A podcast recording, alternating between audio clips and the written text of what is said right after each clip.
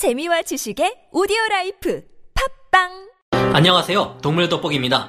우리나라의 속담 중에서도 하룻강아지 범 무서운 줄 모른다라는 속담만큼 유명한 것은 없을 겁니다. 그런데 여기 이 개는 겁이 없는 것을 넘어 정신이 나간 것 아닌가 싶을 정도로 대담한 행위를 호랑이 앞에서 시전하려 하는데요.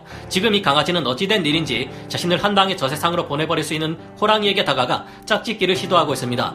이 개가 눈앞의 생물이 어떤 생물인지 모를 리가 없을 텐데 어떻게 이런 일이 생긴 걸까요? 본능적인 욕구 앞에 이성을 상실하고 만 것일까요? 이 이후에 이 강아지 운명은 어떻게 되었을까요? 강아지들과 호랑이가 짝짓기를 시도하는 한편 과거 한반도에서는 표범과 호랑이가 만나 수호라는 혼종 동물을 탄생시키기도 했다는데 왜 이런 일이 생겼을까요? 이 외에도 동물들의 황당한 짝짓기는 많은 것들이 있는데요. 중국에서는 짝짓기를 거부하는 판다들에게 판다들이 나와서 짝짓기를 하는 일명 판다 야동을 보여줬다는데 그 결과는 어땠을까요? 딱정벌레는 왜인지 맥주병과 짝짓기를 하고 있으며 북극곰은 짝짓기 이후 눈물 없인 볼 수 없는 부상을 당했다고 합니다. 게다가 점점 북극곰들의 그것이 작아지고 있으며 이제는 암수가 한 몸인 기괴한 개체들마저 출현하고 있다는데 왜일까요? 지금부터 동물들의 황당한 짝짓기 사건들에 대해 알아보겠습니다. 전문가는 아니지만 해당 분야의 정보를 조사 정리했습니다. 본의 아니게 틀린 부분이 있을 수 있다는 점 양해해 주시면 감사하겠습니다. 호랑이와 짝짓기를 시도하는 강아지. 야생 상태에서 본명 호랑이는 개들을 잡아먹는 무서운 존재입니다. 시베리아 호랑이는 예부터 우리 한반도에서도 마을로 내려와 가축을 잡아먹는 것은 물론 집을 지키는 개들을 물어가기도 한 것으로 알려져 있는데요. 현재도 중국 지린성 옌벤의 마을에서는 백두산 호랑이가 마을까지 내려와 개들을 잡아먹고 있어 문제를 일으키고 있습니다. 예민한 후각과 청각을 가진 개들도 제대로 반응하지 못하고 순식간에 물려갈 정도로 호랑이는 개들보다 강한 상대이며 최강의 투견이라는 도사견들도 호랑이를 만나면 그 즉시 겁을 먹고 대패닉에 빠져버립니다. 그런데 어찌된 노릇인지 호랑이를 겁내기는커녕 아주 만만하게 보다 못해 한 번 건드려 보려고 안달이 난 개들이 있습니다. 안타깝게도 이 현상에 관련된 기사나 보도를 찾지는 못했습니다만 애완견으로 키워지는 중형견 정도의 강아지들이 호랑이의 뒤로 다가가 마운팅을 시도하는 장면을 어렵지 않게 찾을 수 있었는데요. 마운팅이란 수컷 동물들이 짝짓기를 할 때처럼 무언가를 붙들고 허리를 움직이며 민망한 행동을 하는 것을 말합니다. 심지어 어떤 장면에서는 두 마리의 강아지들이 호랑이에게 마운팅을 시도하는데 호랑이가 귀찮아서 자리를 피해버리자 호랑이 뒤에 매달려 엉거주춤 따라다니는 우스꽝스러운 모습을 연출합니다. 이 녀석들 어떻게든 호랑이와 한번 짝이 되어보고 싶어 안달이 났는데요. 이처럼 계속 호랑이를 귀찮게 하다가 호랑이가 화를 내면 위험해질 법도 한데 어떻게 이 같은 일이 생길 수 있는 걸까요? 이 같은 상황은 야생 상태에서는 벌어지기 힘든 일로 호랑이와 강아지가 어릴 때부터 함께 사람의 손에 의해 키워졌기에 가능한 것으로 사람들은 추측하고 있습니다. 조금 당황스럽거나 귀찮을 수 있겠지만 어릴 때부터 오랜 친구나 다름없는 존재로 이 강아지들을 인식하기에 호랑이는 이 개들을 해치지 않는 것으로 보이는데요. 만약 호랑이와 강아지가 짝짓기를 한다 해도 둘은 서로 분류상 과가 다르기에 이들 사이에 자식이 태어날 수 있을지는 의문입니다. 다행히 서로를 친구로 여기는 강아지와 호랑이는 서로를 해치지 않았고 강아지는 계속 그렇게 호랑이에게 추근덕거렸다고 합니다. 다만 이종 동물이지만 같은 속 동물인 표범과 호랑이가 짝짓기를 할 경우에는 자식이 태어날 수 있는 것으로 알려져 있는데요. 보통 이 같은 경우는 야생이 아닌 일부의 동물원에서 관계자들의 호기심으로 인해 생겨나는 경우가 대부분입니다. 하지만 1917년 야마모토 다다사부로라는 일본인이 기록한 기록한 조선 호랑이 사냥 기록 정호기를 들여다보면 야생 상태에서 태어난 호랑이와 표범의 혼종인 수호가 등장하는데요. 이 시기 한국의 호랑이들은 89마리로 크게 줄어든 반면 표범은 521마리나 남아있는 상태였습니다. 숫자가 크게 줄어든 수컷 호랑이들은 암컷 호랑이를 만나기 힘들어지자 그 대신 암컷 표범을 만나 짝을 짓고 새끼를 낳은 것으로 추정되는데요. 수컷 호랑이 입장에서는 어쩔 수 없는 선택이었고 암컷 표범 입장에서는 가능한 강한 수컷을 만나 이세를 남겨야만 더 강한 후손이 태어나 생존에 유리한 입장인데 어떤 표범보다 강력한 수컷 호랑이가 다가와서 청혼을 하니 둘 다 아쉬울 게 없었을 것으로 보입니다. 안타깝게도 이들 사이에 태어난 수호는 전남 천태산에서 사냥꾼의 총에 의해 쓰러져 버렸다고 합니다. 짝짓기를 거부하는 암컷 판다에게 야동을 보여줬더니 어떻게 됐을까요? 야동을 아주 흥미롭게 지켜보는 것은 우리 인간만이 아니라는 사실이 드러났습니다. 2013년 당시 중국의 스촨성 청두에 있는 판다 번식 연구센터에는 5살 난 암컷 자이언트 판다인 코오린이 있었는데요. 당시 코오린을 짝사랑한 수컷 판다 융용이 있었는데 이 녀석은 코오린에게 매일같이 구애를 하고 짝짓기를 시도하며 관심을 보였다고 합니다. 하지만 코오린이 도무지 용용에게 관심이 없었고 계속해서 짝짓기를 거부하자 번식센터의 직원들은 걱정했다고 하는데요. 코오린이 임신할 수 있는 기간은 고작 3일밖에 남지 않은 상태였는데 이 시기를 놓치면 번식을 시킬 수 없게 되기 때문이었다고 합니다. 방법이 없을까 고심하던 수의사들은 특단의 대책을 세웠습니다.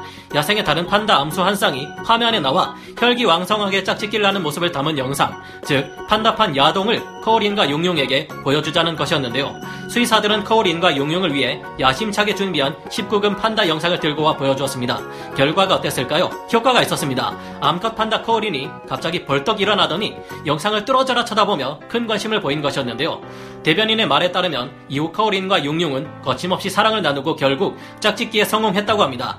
암컷 판다들은 번식을 할 수 있는 기간이 1년에 3일 뿐인데다 짝을 그만큼 굉장히 신중하게 고르는 특성이 있었기에 이 같은 성과는 정말 대단한 것이었는데요. 이 때문에 중국 외의 다른 나라에서 판다가 번식에 성공했다는 소식은 잘 들려오지 않고 있습니다.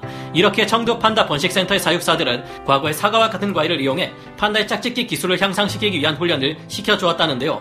판다의 머리 위에 좋아하는 과일을 매달아서 판다가 두 다리로 서도록 유도해 다리의 근력을 향상시키는 것이었습니다. 최근에는 판다들의 체력을 향상시키기 위해 춤을 추게 해 골반과 엉덩이 근육을 강화시키는 훈련을 진행 중이라는데요. 그동안 호랑이들 사이에서 부부 싸움을 한다든지 이해할 수 없는 행동을 보여온 중국이지만 판다들을 위한 노력에는 진심으로 동물을 아끼는 마음을 볼 수 있어서 흐뭇하네요. 암컷과 짝짓기 하다 성의뼈가 부러져버린 수컷 북극곰에 비해 우리 인간에게는 없지만 사실 대부분의 포유류들은 그곳에 뼈를 가지고 있다고 합니다. 북극곰들은 그곳에 음경골이라 부르는 뼈와 함께 근육을 가지고 있어 이것이 짝짓기 할 때 안정적인 상태를 유지할 수 있도록 도와준다고 하는데요. 하지만 안 좋은 점도 있는데 격렬한 짝짓기를 할 경우 이 뼈가 부러져 버릴 수 있다는 점입니다. 실제로도 이 같은 일을 겪고는 심령 못지않은 불안한 처지에 빠지는 북극곰들이 있으며 환경 오염으로 인해 더한 시련을 겪고 있다고 합니다. 2006년 보고된 바에 의하면 동부 그린란드에 서식하는 북극곰들이 화학물질인 제노엔독트 오염에 노출되어 그것의 크기가 점점 작아져 고통을 겪고 있다고 합니다. 크리스찬 손느 박사의 주도로 덴마크 국립환경연구소가 이끄는 국제연구팀이 밝혀낸 바에 의하면 제노엔독트린 외에 여러 가지 다양한 고농도의 화학물질에 노출된 북극곰들은 그것의 크기가 작아지고 음경골의 미네랄 밀도 또한 감소하고 있다는데요. 우리 인간이 만들어내는 이런 화학물질 때문에 음경골이 약해진 북극곰들 중에는 짝짓기 중 그것이 부러져 버려 10년과 같은 처지에 놓이는 수컷들이 많아지고 있다는 것을 쉽게 알 수 있습니다. 연구에 의하면 실제로 음경골이 약해진 포유류는 생식 능력에 문제를 겪는 것으로 나타났습니다. 2013년 영국 카디프 대학 수달 프로젝트에서 연구된 바에 의하면 이 같은 문제가 수달에게도 나타나고 있다고 하는데요. 그리고 이들에게 영향을 주는 화학 물질은 실제로 우리 인간의 그것도 작게 만드는 등 좋지 않은 영향을 미친다고 합니다. 노르웨이에서는 이제 암컷과 수컷의 그것이 모두 한 몸에 있는 북극곰들까지 나타나고 있다는데요. 노르웨이 과학자들은 페놀계 화학물질인 PCBS가 곰의 내분비계에 변화를 일으킨 것이 원인이라고 추정하고 있다고 합니다. 노르웨이령 스발바르 제도에서는 과학자들이 북극곰들의 생포에 표본 조사를 한 결과 전체 곰 가운데 1.2% 이상에서 암수 한 몸인 북극곰들이 나타났다고 하는데요. 이 같은 현상은 북극곰뿐만 아니라 갈매기 등에도 생겨날 수 있다는 점이 우려된다고 합니다. 이거 이러다가 머지않은 훗날에는 화학물질 오염으로 인해 우리 인간에게서도 남자 여자가 한 몸인 사람이 출현하는 것 아닐까 하는 불안함을 가지게 합니다. 맥주병과 짝짓기를 하는 딱정벌레 이번에는 장난이 아니고 진지하게 맥주병과 짝짓기를 하려 했던 딱정벌레를 찾아가 보겠습니다. 이 딱정벌레는 호주에서 판매되는 스터비스라는 맥주병과 만나 사랑에 빠졌습니다. 이 장면을 찍은 딱정벌레의 슬픈 짝짓기라는 제목의 사진은 2011년 올해 이그노벨상 생물학상을 수상했는데요.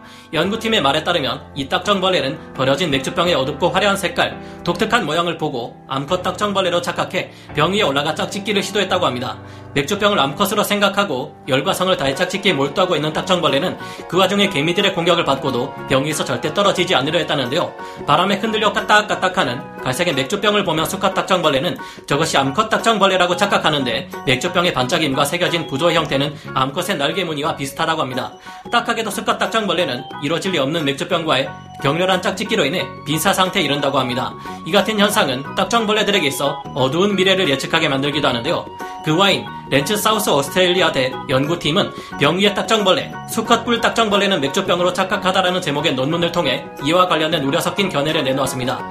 결국 이는 부적당하게 놓인 맥주병이 주변에 물리적, 시각적인 재난을 주는 것은 물론 잠재적으로 딱정벌레 종의 짝짓기에 커다란 회방을 놓을 수 있다라고 전했는데요. 제대로 분리수거 처리되지 않고 있는 맥주병들을 모두 관리하기는 어려운 실정이니 참 안타까운 상황입니다. 우리 인간들로 인해 번식의 문제를 겪고 있는 동물들을 보니 미안한 마음이 앞서는데 언젠가는 이 같은 문제들이 해결되어 더 이상 북극곰들이나 닭장벌레가 피해를 보지 않았으면 하는 마음이 드네요. 이 외에도 동물들의 짝짓기 형태는 정말 다양해서 생각지도 못한 별 희한한 현상들이 다 일어납니다. 암컷 3마리가 아니라 3대가 대대 손손 한 마리의 수컷과 짝을 지는 동물도 있으며 우리 인간이 재력으로 아름다운 여성을 유혹하는 것처럼 뇌물을 주어 이성을 유혹하는 동물도 있습니다. 어떤 이유에선지 호랑이가 짝짓기 능력을 슈퍼솔저급으로 만들어주는 비아땡땡을 먹는 일도 생기고 있다는데요. 또 다른 동물들의 다양한 짝짓기 이야기는 다음에 기회가 되면 더 해보기로 하고 오늘 동물 돋보기는 여기서 마치겠습니다. 감사합니다. 영상을 재밌게 보셨다면 구독, 좋아요, 알림 설정 부탁드리겠습니다.